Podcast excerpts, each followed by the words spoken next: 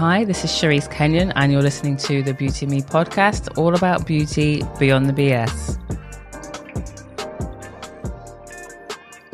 Today, it's another of my twenty-five nineties beauty moments, and we are going all the way back to the August nineteen ninety-one issue of Vanity Fair magazine. We're talking about Demi Moore's very naked, very pregnant cover. It was photographed by Annie Leibovitz, and if you've ever listened to this podcast before, you may well know that I'm a photographer, and I'm a photographer that's not a fan of Annie Leibovitz's work anymore. I don't think that she knows how to photograph women with black or brown skin, but I will give her credit where it's due. In the nineties, Annie was the go-to photographer, an amazing portrait artist, and Vanity Fair, I think they literally had her on speed, speed dial. So they called Annie in to do this. I believe it was the very first nude pregnant image ever seen on a magazine before, and that would explain why so many of the supermarkets and newsagents that stocked this nineteen ninety-one August issue of Vanity Fair hid it. Like, they would hide it from their customers. They were so scared of offending people with an image of a naked woman. A naked pregnant woman, I guess, was even worse, even though everyone that walked into the supermarket to see these magazines literally was birthed by a woman. So, so many issues within this. I feel that we have come a long way in accepting that women's bodies change a lot through pregnancy. And it's only when we are shown it more and more often that women who are about to go through this situation themselves will see, okay, this is natural. What I'm going through is normal. Instead of being held to these high, high standards. Thanks to the likes of Serena Williams, who actually reenacted very closely this Demi Moore pose for Vanity Fair herself. And most recently, Rihanna, when she was pregnant with her with her son, she was seen out and about showing the bump, not covering it. Some people were like, oh, why is she doing that? And others were like, yeah, it's it's a naked baby bump. Like, what's so bad about it? There's so many issues within this, but thirty years ago, it was very different. And as I said, the magazine would often be hidden behind others, but I'm pretty sure that didn't stop it from selling out. Demi Moore at the time was just coming into her very successful phase. She'd starred the year before in the hit movie Ghost. That came out in nineteen ninety, and I actually almost put Demi Moore in for that movie because of her haircut.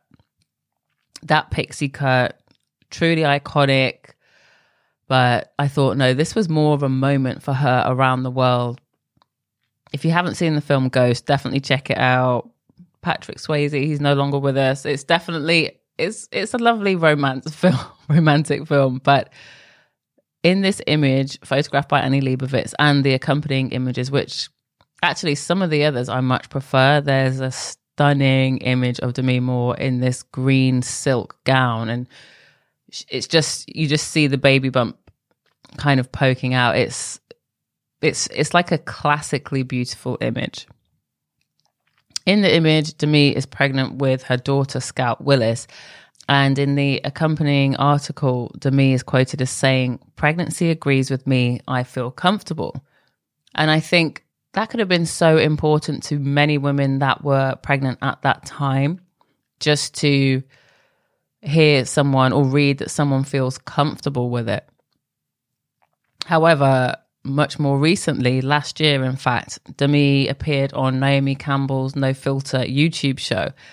And she kind of added a little bit more to how she was feeling when she had the photographs taken. She said it was very much a personal challenge.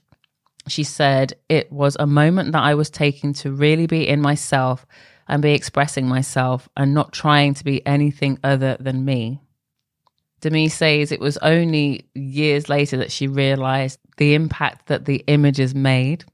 And even though it did make an impact, I feel we still have a huge way to go, because what really annoys me today is I mentioned Rihanna earlier, how comfortable she is with showing off her bump.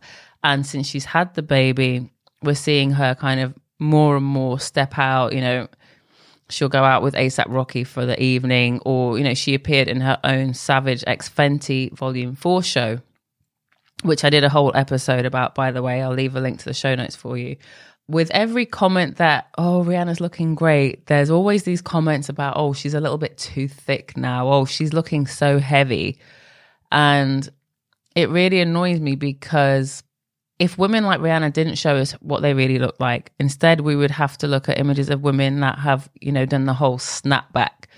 A month after having a child, their stomach's flat and somehow stretch mark free because they've had it retouched. It's just, there's so much pressure on women to be perfect at every stage of their lives, perfect and desirable through every phase of their lives. So I feel that we do have a lot to thank Demi and, dare I say, Annie Leibovitz for these images, because the female form is something to be amazed by, especially when it's it's bringing a child into the world.